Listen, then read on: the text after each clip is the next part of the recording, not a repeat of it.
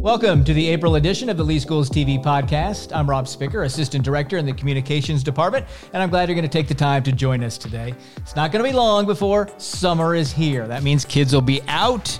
They look forward to it. We know they love the time off, but there are moms and dads and teachers that get worried about how are they going to keep their children busy? How are they going to make sure they don't suffer any learning loss during the summer months? Well, the school district of Lee County has a number of options for you, and that's what we're here to discuss today with the uh, coordinator of community engagement, Dr. Adam Malloy. Dr. Adam Malloy, thanks for joining us. Thank you so much for having me. I'm excited to share some of these uh, expanded learning opportunities for our kids. Right, here we are, April, not too early to start thinking about what happens in June. So let's talk about uh, what the district is offering that's available really to all students, kindergarten through eighth grade. It's a virtual program, enhanced learning. So we have a virtual expanded learning summer program for all of our K to 8 kids. And this is done through iReady reading and math. And those uh, kind of sign up forms were sent out April 1st, and parents and families have until May 20th uh, to get that registration done. What that does is it basically signs them up for a learning pathway, reading and math, and it's available to all of our students. And so they're just hoping uh, for a little bit of time each week, and then some uh, some assessment performance at the end of each session. It's not a crazy commitment to do this, but it keeps your child involved. Well, I think what I think what it shows is how important summer is just in terms of learning loss or however you want to put it like if it's summer counts or if it's like you're really concerned about compounding learning loss we just want kids to be connected uh, with some learning pathway all right. Now, all three uh, levels of our schools, elementary, middle, and high, they also some very tar- uh, offer very targeted programs to students. Can you run through some of those? Yeah. So each school has uh, boot camps uh, in which schools will send out invitations uh, to these boot camps, whether it's a reading boot camp, a science boot camp. Um, there's uh, second grade, third grade at the elementary level. there's boot camps at both the middle and high school level, and those schools are identifying those students for invitation. They're sending out those invitations. Then parents have that opportunity to join in and what a great I think what a great chance for kids just to just to realize that hey listen we've got this we've got this potential for growth here right? In in these areas. And uh, you know we have in person. Uh, we mentioned the virtual. We're trying to really cover all bases when it comes to the summer. Yeah so these are the students we want to help keep them moving along not lose ground maybe make up ground during the summer months Absolutely. Like uh, we know, like statistics have shown, you know, study after study, uh, that there is learning loss over the over the course of the summer. And this is the the school district being very proactive at saying, hey, listen, we've got these opportunities, these programs. We want to make sure kids are connected to learning material. All right, summer school is going to start when, and when. So uh, summer school starts June uh, 10th and ends July 13th. Okay, so that runs about five weeks. That's Monday through Thursday, uh, and it is 8 to 12. 8 to 12. So half the day, four days a week during the summer months. So if there are parents that want to get involved in either the enhanced virtual learning or maybe even see if they should be getting involved in those targeted programs, what do they do? All right, so there's a Google form that went out to all K 8 parents. All they have to do is register their kid for the expanded virtual learning. That gets them kind of that easy, limited access over the summer with their, they'll take their Chromebooks home.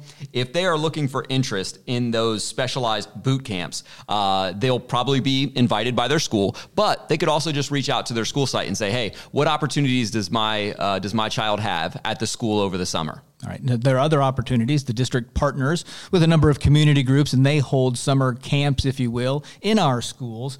Um, one of those is going to be the Boys and Girls Club this summer. So this is, I think, this is uh, something a little bit new and unique for the school district. So two years ago, we had uh, we had a community organization run at our school site, uh, just one, and this year we have seven. And the Boys and Girls Club is one of those community organizations that has designed their summer programming to enhance uh, student learning. They have a program called Brain Gain, in which they're really focused on that learning loss over the summer. And this is all uh, run and operated and staffed by the Boys and Girls Club, but at our sites. So they're at James Stephens. uh, they'll be at Gulf Middle. Uh, all of that registration material, they're also at Varsity Lakes Middle, uh, but their registration material is online. Uh, they're excited and they're they're really giving preference, uh, either scholarship or membership to to our kids, to the school district kids. so the Boys and Girls Club, YMCA of Southwest Florida is operating at four sites, and then IMAG. Yeah, let's talk about IMAG. What is their program offer? What do they uh, have for students this summer? All right. So I have two small children, uh, six and eight. and IMAG is formerly the Imaginarium. Now it's IMAG History and Science Center. IMAG was always one of the hardest summer camps to get into because their seats were so small. They operated out of their downtown location, uh, but this year they're expanding their seat offerings in partnership with us at Tortuga Preserve and Villas Elementary. So they'll be offering their their very selective science and STEM programming uh, at our at our schools. And each week they're also commuting them, transporting them down to the downtown location so that they can see all the the experiences and you know in, in sets that they have down at, at, at the IMAG. So you get it in class, but you get to go to the, the facility itself, and it's a largely expanded group of kids that can take part. One of the, I think one of the coolest parts of the partnership with with IMAG and with all of our groups is that uh, they've recognized that you know cost can be a barrier. And so uh, they are dedicating scholarships, they're dedicating grants to really allow anybody that's interested in these camps to be a part of them. Great. What about the YMCA? You talked mentioned them four schools. Now the YMCA, you know, this is our this is kind of a traditional uh, summer camp. You know, uh, they're running their different programs. Each week has a theme, uh, but they're at they're at four of our schools, and you know their their information can be found online. You can register and you can check out and select your sites, whether it's you know Three Oaks Middle or Cypress Lake Middle, uh, Hector A. Cafferata in the Cape, uh, which is a new location for them. Um, but yeah, the YMCA uh, Boys and Girls Club IMAG, what they're doing is they are working working with us so that we can stay connected with our kids at our sites. Uh, and they're they're you know they're operating summer camps there, so it's a win for them in that they get they get space, and it's a win for us because we get to stay connected with our kids. Absolutely. So t- tell me about a little different program, uh, SOS, support our students. This really can give the incoming and some current high school students experience for what they're going to need after graduation. Yeah, so I, I really love uh, support our students. This is run out of the Dunbar Community Center. It's available for all rising 8th to 11th graders. Uh, they learn uh, personal finance and budget. Uh, they learn, um, you know, uh, resume uh, writing and, and, different kind of like life skills that you would you would you would definitely want moving forward. But the coolest thing is, in terms of career readiness, they do internships, paid internships. So the applications are up. you can find it if you just search SOS Lee School Schools or SOS, Dunbar Community uh, uh, School, um, and you can apply there. One of the interesting things with SOS is its origins. So it has its origins after the Club Blu uh, shooting, which was a tragic, tragic incident. But what happened afterwards is the community came together and said, hey, we need some better summer opportunities for our for our older kids during the summer. So we know elementary school kids are they're running the traditional summer camps uh, at our schools or out in the community, uh, even middle school. But we know once they get a little bit older, uh, that kind of trails off. So SOS is a, is a really strong program uh, designed to really keep these kids, uh, you know, not only you know learning and active, but also uh, you know training. Yeah, for, real yeah, life skills. Oh, real life skills. And we've had a number of SOS kids that have transitioned after high school to the jobs that they interned at. You know, whether it's, you know, a construction company or whether it's a trade or whether it's a sales job or business, you know, our, our community is, is stepped up and said, hey, we want to offer these internship opportunities. We want these kids to learn, you know, on the job experience. And uh, it's worked out really well for a lot of them. And we do have a number of other groups that are involved, partnered with the district for summer opportunities. Yeah, so we have uh, actually a you know a really a ton of groups, uh, and, and parents can can check out, you know, whether it's a parenting magazine or whether they're they're just kind of uh, checking them out. Uh, the news press does a big kind of summer opportunities. Uh, you know, Florida Weekly does summer opportunities. Just you know, there is a, a really a, a, plethora of uh, of camp offerings. Um, you know, in our I think our our, our business community as well is really interested and they you know they work with these with these groups you know with these with these camps that are being offered to our you know to our kids. Uh, you know and I don't want to I don't want to list just a, a, a few uh, but you know the alliance is a, is always been a big partner and the alliance runs some really great uh, art camps. Uh, we're hoping to maybe have them join with our other community uh, organizations on our school sites next year with which I think is a is a great opportunity. Uh, but yeah there's there there are a lot of camps especially you know arts theater related that you know that might be new or unique to parents, but they're definitely out there. So would, would the advice be if you're looking for those things, you know, for your kid because that's what they're interested, then look to those sites to see what they're doing. Yeah, I, I, think that you know there there's a number of, of things online that's available. You know, you have your traditional Parks and Rec. You've got your Cape Coral Parks and Rec. You got your Lee County Parks and Rec. You got your City of Fort Myers. There's camp offerings there, uh, and so those are your, your, you know your more traditional. Uh, but really, if you just search uh, summer opportunities or summer camps, comma Lee County, there is a large listing, and that's really where you know when when we've been asked for you know lists of what's being offered besides just at your school, uh, that's what we that's the that's how we direct. All right, good advice with that. Now, summer school does not just have to be at a school with a teacher or at an organized camp, does it? You can do things at home if you have the time and the uh, the patience maybe to play teacher for a few months. Yes, and we're not you know so I when we went into the pandemic and the in the shutdown in the spring, I had to become an elementary school teacher to to both of my children, and that was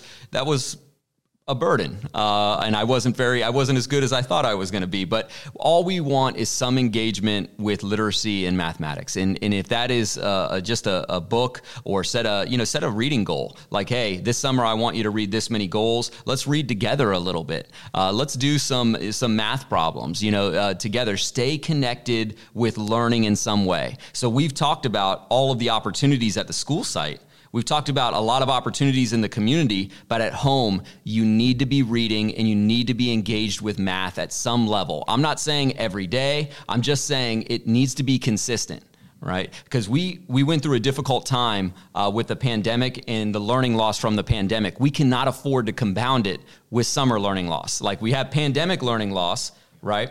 And we have summer learning loss, we need to be connected and we need to be reading as, as best we can. I would say if I'm a parent, I'm reaching out to my my uh, my my child's teacher and I'm saying, "Hey, what can I do?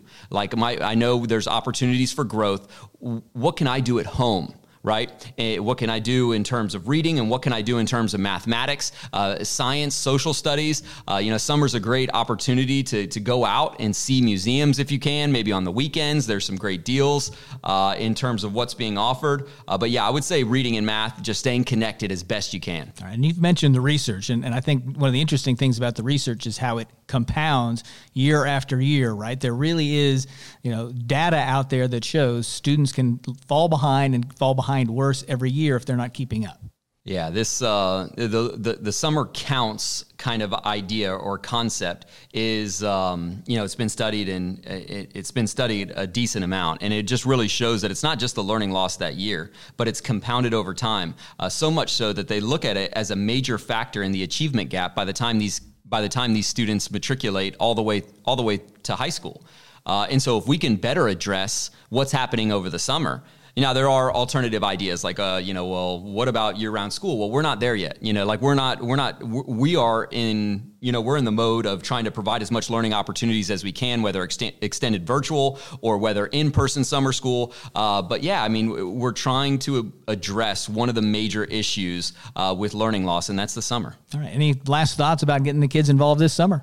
Well, I think that it's. I, am really happy that uh, you know that you that you chose this topic because you know a lot of times we think of the school ending. You know, s- summertime. Yeah, everybody's kind of excited uh, leaving, and I think that it's great because you have a break, right? You have a you have a rest. Uh, but y- y- I think you need to be conscious and you need to transition uh, to some academic engagement. You know, over the course of the summer, maybe get so ask your child like, well, what are you most interested in? Let's go check out some books from the library. Uh, the library library also has a lot of summer offerings. They have a, a summer book program where, the, where they will send you a book every so often, and you just you all you have to do it's free, and you just record the reading, and uh, they keep sending the books. So uh, they'll tailor it to your level, and they'll tailor it to your you know your child's interest. Yeah, I mean, so really the, the commitment could be twenty minutes a night, hour a day or two. I mean, it's not overwhelming for parents that are still working full time. No, not at all. I think that uh, I, I, think that parents recognizing how big of a priority you know that